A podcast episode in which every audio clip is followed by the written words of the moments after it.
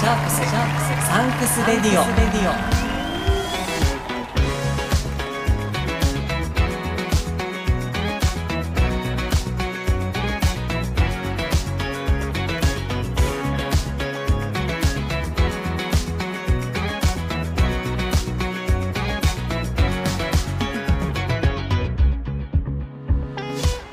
こんにちは。キリンです。シャークスサンクスレディオ日本ラグビー最高峰のリーグワンそのディビジョン2に昇格した清水建設高等ブルーシャークスに捧げる応援プログラムです。僕シャークスファン歴1年目のキリンが感謝と応援をコンセプトにお届けしていきます。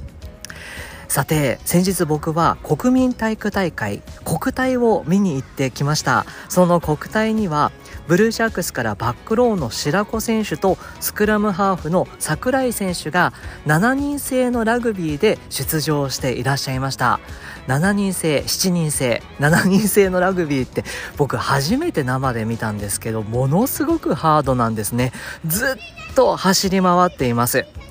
で、あのー、櫻井選手がトライを決めていらっしゃって、新鮮だったのは、そのトライを決めた後のゴールキックも櫻井選手がしていたんですよ。すごく新鮮でしたね。あ、こういう姿も見られるんだ、ラッキーと思っちゃいました。で白子選手も声をよく出していてトライにつながる重要なパスも決めていて、あのー、初めて僕はラグビーの試合を人にフォーカスして見ることができました。今まではボールにフォーカスして今ボールどこあるんだろうどこにパスされたんだろうっていう感じでボールを追うことばかりしていたんですが今回の国体で初めて櫻井選手ロックオン白子選手にフォーカスもうオートフォーカスっていう感じでずっとね追いかけ続けてしまいました。すっごく楽しませていただいてあの血が騒ぎました。ありがとうございます。櫻井選手白子選手お疲れ様でした。さて今日も感謝と応援は表裏一体ということで清水建設高等ブルーシャークスに向けて感謝と応援をお伝えしていきます。今日もどうぞ最後までお付き合いください。今日感謝と応援を伝えたい方は高橋光大選手です。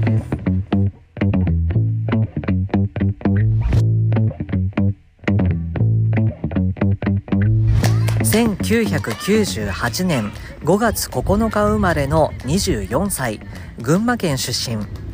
高崎ラグビークラブでラグビーを学び桐蔭学園高校へ進むと U17 日本代表や高校日本代表に選抜されます。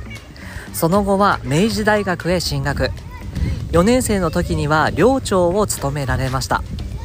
学生時代の活躍は多すぎますので割愛させていただきます。大学卒業後は清水建設高等ブルーシャークスに入団。異例の1年目からキャプテンを務められました。そして今シーズンも2年連続でキャプテンを務められます。それではご本人に登場していただきましょう。シャークスサンクスレディオ、今回も素敵すぎるゲストをお迎えしました。ご紹介します。清水建設江東ブルーシャークス2年連続キャプテンを務められます。フランカーナンバー8の髙橋広大選手です。こんにちは。こんにちは。よろしくお願いします。よろしくお願いします。いや、高橋選手、光大選手、あ、はい、なんと、なんて呼ばれるのが嬉しいですか、ファンの人から。普通に高橋選手とか、まあでも多分大学からの応援してくださってる方はもう呼び捨てで広大って呼んでくれる方も多いです。呼び捨てはしません。あの、広大選手とお呼びしてもよろしいでしょうか？はい、大丈夫です。あありがとうございます。広大選手、この番組、はい、シャークスサンクスレディオという番組の存在はご存知でしょうか？あ、はい、知ってます。本当ですか、はい、なんで知ってるんですか？あの、公式のシャークスのツイッターで、あの、リツイートとかで、あの、見て、聞いてます。ありがとうございます。はい、実際に番組を聞いていただいたことはいかがですか？全部じゃないんですけど、はい。聞いたことあります。嘘でしょ？聞いたことあるんですか？すごい。いやありがとうございます、はい、聞いていただいて、あのーはい、あの、どの選手にも聞いてるんですけど、これやめた方がいいよとか、ここ直した方がいいよっていうところがあれば、アドバイスしていただきたいんですけど、いかがですか？いや、特にそういう点はない、なかったですね。自分は、えーっと、なおさん、立川さんと、おえー白子さんの回は聞きましおた。まだちょっと全部聞けてないんですけど。いやいやいや、あの、結構インタビューが長めのお時間で皆さんお願いしてて、はい。あの、全部聞いていただくと結構時間かかるんですよ。いや、でも今度聞きます。全部。本当ですか、はい。い、やー、ありがとうございます。あの、今日、インタビュー、どうぞよろしくお願いします。お願いします。ありがとうございます。高橋光大選手は、こう、ファンの間からは、硬派な印象、こう、決して、ふざけることとかないんだろうなっていう印象を持たれていると思うんですけども、はい。ごご自分で、ご自分のことはどういう性格だと思っていますか？いや、多分、基本的に結構ふざけること多い、多いですね。いや、嘘でしょう。同期とかに聞いたらわかると思うんですけど、常にふざけてるって言われると思います。ああ、そうなんですか。めちゃくちゃ意外です。ふざけるって、例えばどんな感じでふざけるんですか？どんな、なんか、うん。チームメイトはにはちょっかい出したりとか、なんかふざけたりとか、よくしますね。ちょっかい出すんですか？はい、意外と、なんか見た目が、あれなのか結構第一印象硬い感じって思われがちなんですけど、はい。硬硬いと思って。ちょっとなんか怖い印象を持たれがちなんですけど、いやいや、そんなお、あんまそういうことはないっすね。ああ、そうで、あの、全然怖いなとは思わないんですけど、はい。こう、硬派な、ガチッと、はい、あの、ふざけない、ふざけるはずがないじゃないですかっていうような 感じなのかなと思ったんですけど、いやいや違うんですそね。んなことないっすね。たまあラグビー中はまあふざあんまふざけられないですけど、まあまあ、そうですよね。はい、そんなにガチガチな感じではないですね、自分。じゃあ、今日はちょっとそういう一面見せていただいてもよろしいですか？はい。お願いします。もうふざけていただいて、ふざけまくっていただいて大丈夫ですので、はい。あの、謎が多いというか、ちょっとミステリアスな雰囲気もあるなって思ってるんですけども、はい。ちなみに今日一日はどんな風に過ごされたのかということを聞いてもいいですか？はい。えー今日は、えっ、と、一日まあ仕事をして、まあ、はい。定時まで、夕方、夜ぐらいまで仕事をして、はい。でその後は、えーご飯食べて、お。夜ご飯食べて、何な何食べたんですか？えっ、と、大戸屋に行きましおー。えー、大戸屋、え、よく行くんですか？た。よく行きます。そうなんですか。大戸屋で今日何食べたんですか？大戸屋で大体いつも大きめ台の、えーなんとか、なんかまあ、魚系の定食とかがへー多いです。ああ、そうなんですか。じゃあまあ、はい魚系の定食を食べて、で、ちょっとトレーニングして、あいや、本当に今日お忙しい中申し訳ありません。全然。もう結構ね、夜遅めの時間なんですけども、本当に、あの、前回実は藤高選手にインタビューさせていただいて、はい。その時はもう日付回って、深夜1あそうなんです時ぐらいまで インタビューさせていただいたんですけど、練習後とかですか？あ、そうです、そうです、練習後でした。へえ。今日はあの決してあのそんなに遅くはなりませんので、はい。あ、全然大丈夫です。嘘でしょ？あ嫌でしょ？だってまだ10時なのに1時まで話したら嫌じゃないですか。一時はちょっと長いかもしれないですね。ありがとうございます。はいあのーこうやってお話をさせていただく機会はすごく貴重なので、せっかくなので、高橋光大選手の小さい頃どんなお子さんだったのかっていうお話から聞かせていただきたいんですが、はい。ご自分でどんな子供だったなっていうふうに思いますか、小さい頃は、えーまあ、結構活発でいろいろ興味あってへなんかいろいろやってた気がします。なんか一つずっとやってたっていうよりはインドア派かインドア派でもありましたし外で遊ぶのも好きだったし、はい。まあ、結構いろいろやってましいろんなことに興味がある中でも、はい。印象に残ってることって、例えばどんなことがありますか？まあ、スポーツは結構いろいろ好きだったんで、まあ、習い事とかもやってましたし、へラグビーとサッカーと水泳はまあずっと、えー長くやってましたね。並行して。長くっていうのはどれぐらいまで続けてたんですか？えっ、と、水泳は、えー多分、幼稚園から、えー小学校6年生ぐらいまで、あ中学入るまでは水泳ずっとやってやめちゃったんですけど、あ。へえ。はい。で、サッカーはまあ中学3年間、小学校もちょっとやってて、うん。で、ラグビーは小学校3年生からずっと今もって感じです。ああ、そのラグビーを始めたきっかけ聞かせていただきたいんですけど、自分でやりたいっていう話をしたんですか？いや、父親がずっとラグビーをやってて、おお、はいそうなんだ。で、まあ、家の近くの河川敷で、まあ、練習してるチームがあるっていうことで、はい。まあ見に行ったんですけども最初はもう本当ずっとやめたくてええ嫌いで、何が嫌でしたか？いやもうなんかちょっと多分あんまラグビーっていうのをあんま理解できてなくてはい。であんまりボールを触る機会も試合でなかったですし最初の頃小学校3年生4年生とか。はい。あんまり試合しててもその面白いなっていう要素があんまりなくて。ええはいその小学校3年生、4年生ぐらいの時はポジションはどこだったんですか？むしろフォワードだったんですよ。ええあそうなんですね、はい。フォワードの中でも何かこう決まってたポジションあったんですか？多分そのぐらいの年代はフォワード5人とか3人とか5人とかだったんですけど。ああ、そうなんですね。なんでまあフォワードだったんですけど小学校5年生になって、はい。えっと、バックスになったんですよ。へえはいはいでセンターやるようになってから面白くなってきましたね。ああ、そうなんですね。え、じゃあ、バックスの時間は結構そこから長かったんですか？あ小学校5、6年生と中学3年間はずっとセンターとかやってましたね。そうなんですね。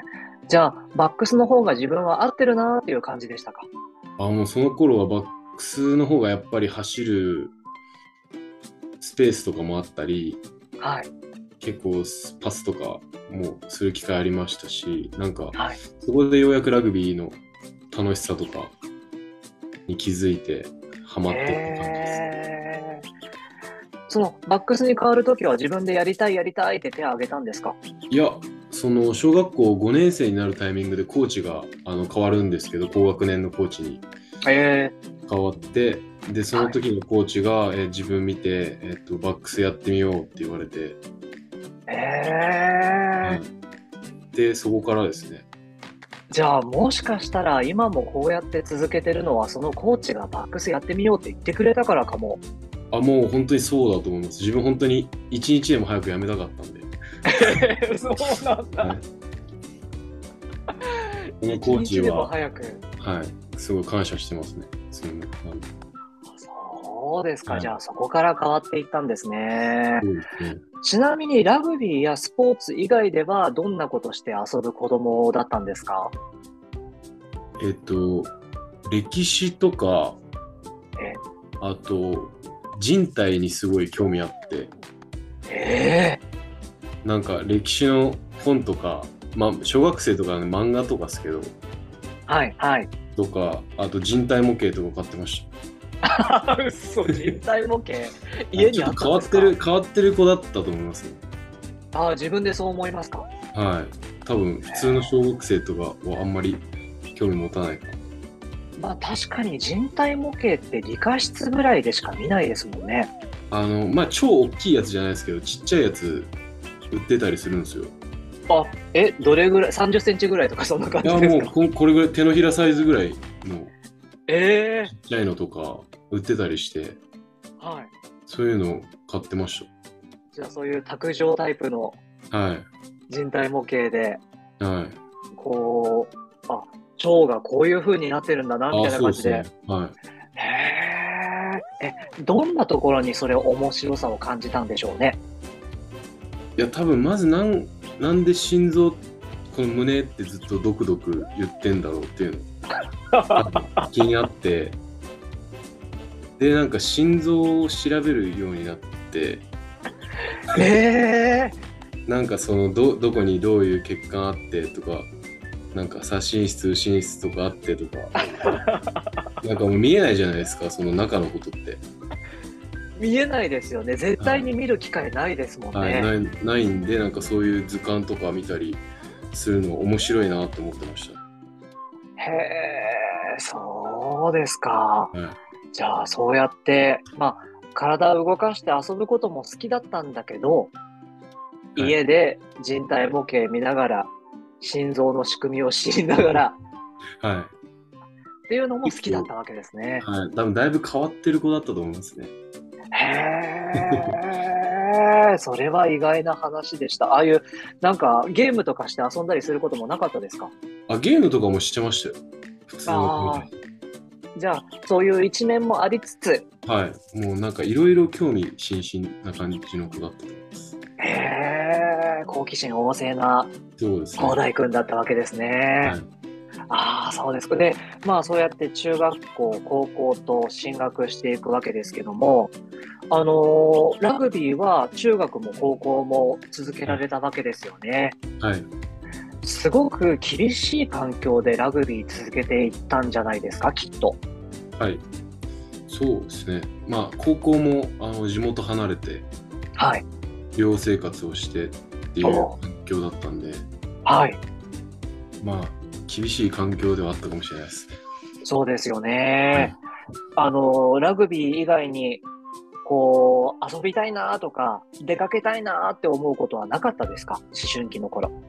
ああ、まあ、高校の時とか、練習、すぐ練習って感じでしたけど、はい。一般の生徒とか見ると、やっぱすぐ帰って、なんか遊び行ったりとかっていうのあいいなって思う時は、まあ、少しはありましたね。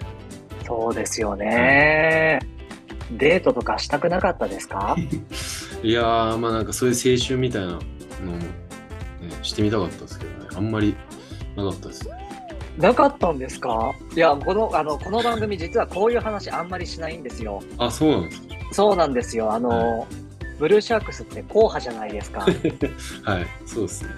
だからこの番組も硬派でいこうと思ってるんですけど、今ちょっとナンパな話しちゃいましたけど大丈夫ですか、はい。あ、全然大丈夫ですよ。そういう青春の甘酸っぱい恋愛とかはなかったんですか？うん高校の時はもうラグビーのことしか本当自分考えてなかったんで、へえ。あんまり、まあそういうのもいいな、いいなっていうかまあ、興味全くないわけではなかったですけど、はい。それよりもうラグビーって感じでしたね。じゃあもうラグビーに恋してた感じですか？もうそうだと思います。そうですか。はいあのーラグビー以外のスポーツもね、興味があってサッカー、水泳やってたっていうことですけど、はい、結構他のスポーツからスカウトされることってなかったですか？高校はまあそのラグビー部に所属してて、うん。ラグビー部もそれなりに結構ちゃんとやってるとこだったんで、いやいや、そうですよね。はい。そんななかったですけど、まあ、中学とかは結構ありましたね。例えばどんな部活、スポーツからスカウトされたんですか？えっと、まあ、身長高かったんで、バレーボール部とか、ああと野球部とか、あ。へえ。部活はサッカー部入ってたんで、はい。はい。まあ、あれなんですけど、結構その辺の部活は誘われることありましたね。へえ。それで実際に野球とかバレーとかやることはなかったんですか？いや、それ、そこ部活入っちゃうと土日のラグビー行けなくなっちゃうんで、あはい。ラグビークラブチームだったんですけど、中学は。あ。はい。なんで、あの、サッカー部だけ唯一、その土日、ラグビー優先していいよっていう方針だったんで、そうなんですで、ね。サッカーにしました。あ、じゃあ、ラグビー優先でサッカー部を選んだんですね。そうですね。まあ、サッカーも少しやってたんで、はい。で、サッカー部にしました。へえ、そうですか。やっぱりラグビーが一番好きだったんですね。そうですね。もう中学生の頃とかもう、からはもう、そうでしたね。うーん。で、高校に進学された後も、もう、だからこういうことを言うと多分ね、ごあの、高大選手は嫌がるかもしれないですけども、華やかな経歴をお持ちで、いえいもうあのーあ、そうそう、メッセージもね、実はいただいてるんですよ。え。はい。えーラジオ聞いてくれてる忍優作さんからメッセージいただいてまして、学生時代で一番心に残っている試合は何ですか？どの試合ですか？っていうふうにいただいてるんですが、はい。どうですか？高校時代を思い返してみると、印象に残ってる試合とかありますか？高校時代ですか？はい。高校時代だと、えーっと、2年生の花園の決勝とかですか？ね。おーはい。2年生の花園の決勝は、あ、その頃は、首相が、東海大行政はい。東海大行政が優勝して。ああ、東海大行政が、あそうですか。はい首相が斉藤直人選手だったあそうです時。はい。ええあそうですか。なぜその試合が印象に残ってるんですか？いや、もう自分が本当何もできなくて、で、ち？やっぱチームも負けてしまって、はい。自分もその試合ちょっとミスも多かったりして、まあ、やっぱすごい悔しい気持ちが大きかったですね。ああ、そうなんですね。あのー僕実はあんまりこう団体のスポーツの経験がなくって、はい。こう負けた時の気持ちとかはい。悔しさとかがいまいちわからない大人なんですけども、はいああいう時ってやっぱりこう相当落ち込むものなんですか？落ち込むっていうか、まあ、なんかその3年生にすごいなんか申し訳ないっていう気持ちが強かったですね。そうですよよね。くしてもらってて、はい。で、その大会もやっぱり3年生がすごい中心で頑張ってくれてて、はいで、。最後っていう感じだったんで、まあ、すごいなんかそこであんまり自分が何もできなかったのがすごいなんか申し訳ないなっていう気持ちが強かったですね。なんですごい印象には残ってます。じゃあもう結構試合自体ももう3年生のために、先輩のために勝とうっていう気持ちだったんですか？そうですね。で、もう勝ったら日本一っていうことで、うん1年間ずっとそこ目指してやってたんで、はい。はい。そこはすごい思い入れがある試合ですね。ああ、そうですか。はい大人になった今でも、じゃあ忘れられなくって、はい夢に出てきたりとかしますか？夢には出てこないですけど、まあ思い出すことは何回もありますね。へえ。え、どういう時に思い出すんですか？ふとした瞬間にい。やもうほんとふとした時とか、まあ、やっぱ今はその僕の1個上の3年生だった人とか、まあ、そのはい斉藤直人さんとかもそうですけど、はい。あの他の今リーグワンで結構活躍されてる選手も多いんで、はい。そういう方とか見る見たりの活躍見たりとか聞いたりするとちょっと思い出すことがあったりああ、します、そうですよね。姿見ると、連絡取ったりすごい仲良くはさせてもらってるんですけはい、はい。そうですか。ど、はい、うん。でもなんかどこかに申し訳なさがあってっていうことでしょうかね。はい、ああ、そうなんですね。まあ、そうして大学は明治大学に進まれますよね。はい。い明治大学で印象に残ってる試合はいかがですか？やそれもなんかあの最後の4年生の、えー負けた試合になっちゃうんですけど。へえ、あ、どちらかといえばそういう、ま、負けた方が印象に残る感じなんでしょうか自ねそうですね。へえ、それまたなんで印象に残ってるんですか？えー、と最後天理大学に負けてしまったんですけどはい、結構難しい1年ではあったんですけど、はい、まあ僕らチームとしてもうコロナ中もできるトレーニングを一人一人みんなやってたりすごいいい状態であはあって、まあ、個人としてももうこれ以上ないっていうぐらい1年やった年だって自分で思ってて。でも本当に最後の試合とかももうすごい自信あってもうこんだけやったからっていう気持ちではあったんですけどはい、それで最後負けてしまった時はもうなんかすごい何も何もやる気が起きないっていうか なんかもう一瞬ちょっと燃え尽き症候群みたいになってしまって、ああ、そうですか。はい、じゃあ相当落ち込んで、ですそうでね。もこう、あのー負けてまあさっきのね、高校時代の申し訳ないっていう気持ちとかもそうでしたけども、はい。まあ、落ち込んだままではいられないじゃないですか。あの、落ち込んだままではいられなくって、いつかまた上がってこなきゃいけないと思うんですけども、はい。どう、どうやって上げていくんですか？いや、もうその大学の時は、その最後に田中監督、今サントリーの新しく監督になったっていう、はーい。あれ出て、情報出てましたけど、田中監督が最後に、なんか、これからの人生、なんか敗者になるなっていう、なんか言葉をくれたんですよ。えー、なんかもう今日の試合負けてしまったけど、まあ、この負けを次に生かして、この負けを負けたままで終わるのは敗者であって、で、ここからこの負けを生かして次に生かせる、生かしていくことが大事っていうことで、っていう言葉をもらって、敗者になるな、これからの人生敗者になるなっていう言葉をもらって、まあちょっと自分の中でもうちちょっと頑張ろうっていうか、まあ新しい目標を見つけてうーん、頑張ろうっていう気持ちになれましたね。そうなんですね。じゃあもうそうやって、あのーまあ、励ましの言葉をもらってという感じなんでしょうかね。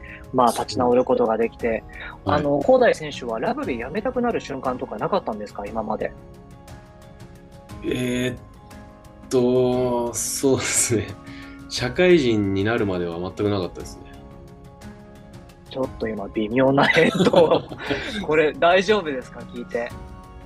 まあ、そうですね。社会人、まあ、やめ、今、今辞めたいとか思ってるわけじゃないですけど、辞めたいというよりは、まあちょっと、あの、まあ苦しいことは社会人になってからの方が多かったかもしれないです。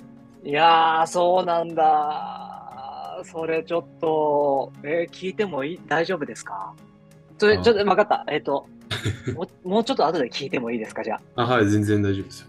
本当？はありがとうございます。はいあの、学生、まあそうやって、えー燃え尽き症候群になりかけたけれども、持ち直して、大人になってもラグビーを続けようって決心したのはいつぐらいだったんですか？そうですね。もうその大学の時から、もうその次のし社会人の進路っていうのは決まってて、はい。で、ラグビーをするっていうのも決まってて、うん。で、まあその負けがあって、まあちょっと落ち込んではいましたけど、はい。まあもうやめるっていう選択肢はまあ別になかったんで、うん。もう次、次のステージで頑張ろうっていう気持ちで切り替えてましああ、そうですか。た。はい。ブルーシャークスとの出会いとは、出会いはどんな感じだったんですか？そうですね。あの、し明治大学から結構先輩毎年何人か行ったりしてたんで、はい。チームの存在っていうのは知ってて、はい。で、その仕事とラグビーを100%両立してるっていううん。チームが、まあ、その清水建設とか他のそのレベルのチームでは多分他にあんまりないと思うんですけど、そうですよね。こういう情報とかを、まあ、先輩とかから聞いたり、で、今清水がすごい上がってきてる。僕が学生の時、清水がすごい力をつけてきてるっていう情報とかを聞いて、そこで、あの、シャークス、すごい興味を持ち始めたというか、はい。まあ自分からいろいろな話聞きに行ったりとかするようになりましたね。うーん。あのー他のチームは仮に社員選手だったとしても、はいこう仕事のウェイトがちょっと少なかったり、そうですね。ね、優遇してもらえたりっていうことがある中で、はいブ。ルーシャークスは真逆じゃないですか。そうですね。もう、みっちり仕事もして、はい。みっちりラグビーもしてっていう過酷な環境ですけども、はい。それを選んだのは、なんでなんですか？やっぱりそのラグビー終わった後も、えー社会人として活躍したいなっていう気持ちがあって、まあ、そのラグビー選手として活躍するっていうのはもちろんしたい気持ちはあったんですけど、はい。ラグビー辞めた後も、なんていうんですか、自分の価値というか、うんそういうものが、えー社会的にしっかり自立してるような、そういう自分の将来がいいなっていうのを考えたときに、はい。まあ、このチームはすごい魅力を感じましそうなんですね。じゃあもうセカンドキャリアのことも考えて選んだっていう感じですか？そうですね。うーん。それがまた清水建設なら、きっと自分は活躍できるんじゃないかっていう思いもあったんですね。はい。うーん。じゃあ、そもそもこういう建設業界、建築業界には興味があったんですか？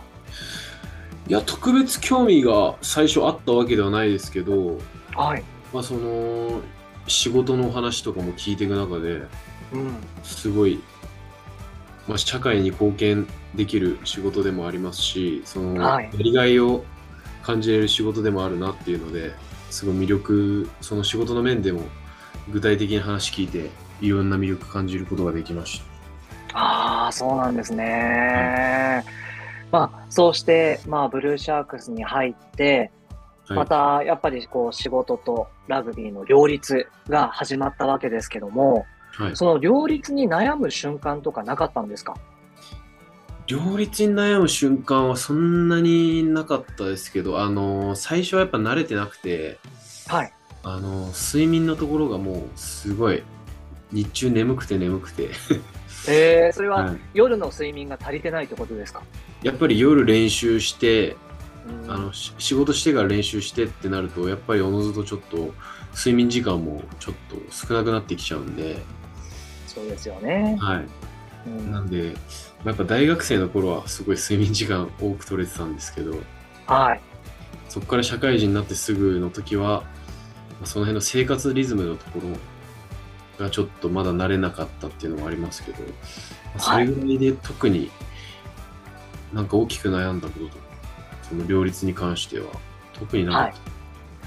でも昼間眠たくなっちゃってこっくりこっくりすることはあったんですか？あもうよくありました。しょっちゅうです。そうなんですか、はい。ああもう周りからあちょっと高橋君こっくりこっくりしてるなって思われてたんでしょうかねあの 2, 2回ぐらい言われたことあります。えー、なんて？ちょっと大丈夫？みたいな。トントンされて。あ、すいませんみたいな。そうなんですか最近はもうないですけど、はいはい、最初の頃はちょっとありましたね。まあ最初の頃そうですよね慣れない間っていうのはすごく大変でしたよね、はい、まあそうして、えー今社会人は2年目ですか？2年目です。いやーまだ2年目なわけですよね、いやー、まああの、ブルーシャークスに入ってしばらく時間が経ちましたけども、はい。あの、これ聞いてる人にブルーシャークスってこういうチームなんだよっていうことを説明していただきたいんですが、はい。ちょっとここまで結構、広大選手固めできちゃったので、はい。いいですよ、砕けていただいて大丈夫ですよ。いや、そうですね。すブルーシャークス、どういうチームかっていうと、まあ、その、まあ、仕事とラグビーを100%両立してるっていうのは、まあ、すごい、えー自信持って、誇り持ってるところでもありますし、はい。チームメイト全員、まあ、僕はあのまだ2年目なんで、2年目とかその若手の選手目線で言うと、チームメイトの先輩とかはすごいあったかくて、うん。その若手も生き生きとラグビーできるような環境で、そういうチームで、でそのコーチもすごい僕らの意見とかも取り入れてくれたりとか、はい。すごいいい関係性の選手一人一人がいい関係性であるチームでもあるかなっていうの。まあ、そこは多分中の人間じゃないとわからないようなことだと思うんで。へえ。いや、でも、こうやって僕もインタビューさせていただくようになって、はい。どの選手も皆さんそうやって言いますよね。あそうですねの。、本当に雰囲気いいんですね。あ、いいと思います。雰囲気悪いなーって思う時とかないんですか？あんまりないですね。ああ、そうだ。いや、あの、ツイッター、SNS とかに上がっている、こう、トレーニング風景、練習風景とか見てても、めちゃくちゃ楽しそうじゃないですか。そうですね。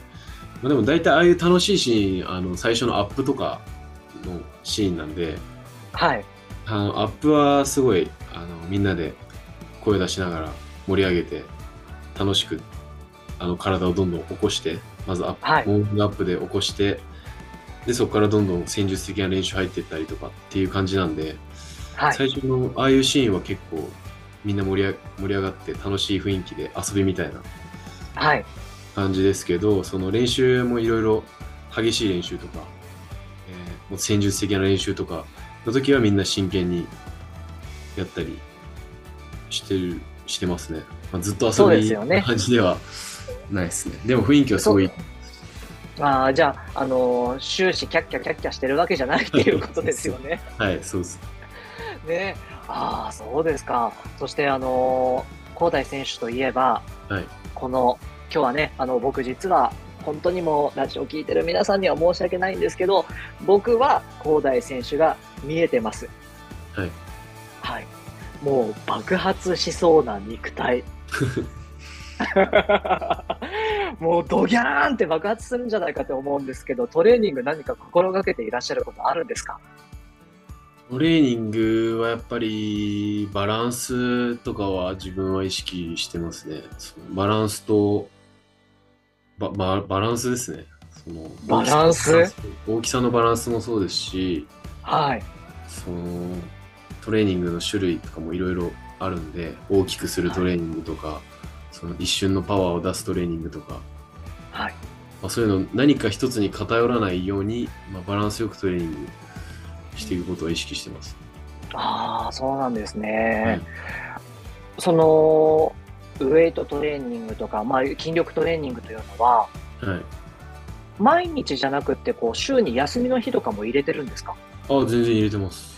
ええどれぐらい入れるもんなんですか、休みの日は。休みの日、まあ、週により、週とか、まあ、その疲労感とかにもよりますけど、はい。まあ、週2、3回は休んでますね。ええそうですか。い週2、3回休んでも、その爆発しそうな肉体になれるんですか？そうですね。多分、うんまあ、ちょっとつきやすいっていうのもあるかもしれないです。体質的に。そうですか。はい。え昔からそういうえ感じはあります。いや、あのー余計なお世話ですけど、服とかどうしていらっしゃるのかなと思って。服はでもあれですね、ユニクロとか、あの、日本のメーカーはあんまりサイズが店頭になかったりしますね。そうですよね。はいどうしてるんですか、いつも。まあその海外系のサイズのお店とか、はい。自分ぐらいのサイズだったら、まだそんな全くないわけではないんで、そうですか。はい、全然あります。着れるもの。あそれはすいません。余計な心配してしまいました。いいね。余計なお世話でした。あのーそう、メッセージもいただいていまして、今度ははい。あのーキャプテンに関するお話をちょっと聞かせていただきたいんですけれども、はい。さて、まだまだ話はつきませんが、今日はここまでです。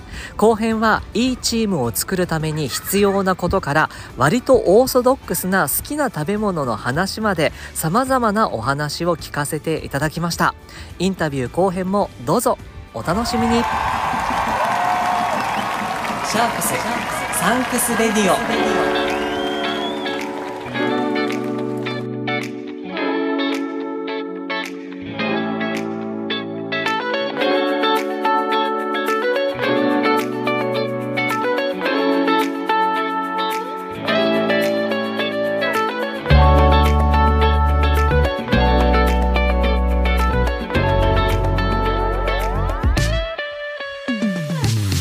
て先日ブルーシャークスから発表がありましたが来週末10月15日土曜日16日日曜日は木場公園にて江東区民祭りが行われますその中にブルーシャークスもブースを出展することが発表されましたどんなブースの内容かというと、ブルーシャークスターゲット。これは多分、ラグビーボールを、こう、得点のある的に当てて、こう、何点獲得できたかっていうことを楽しむことができるブルーシャークスターゲットと、選手によるリフトアップ。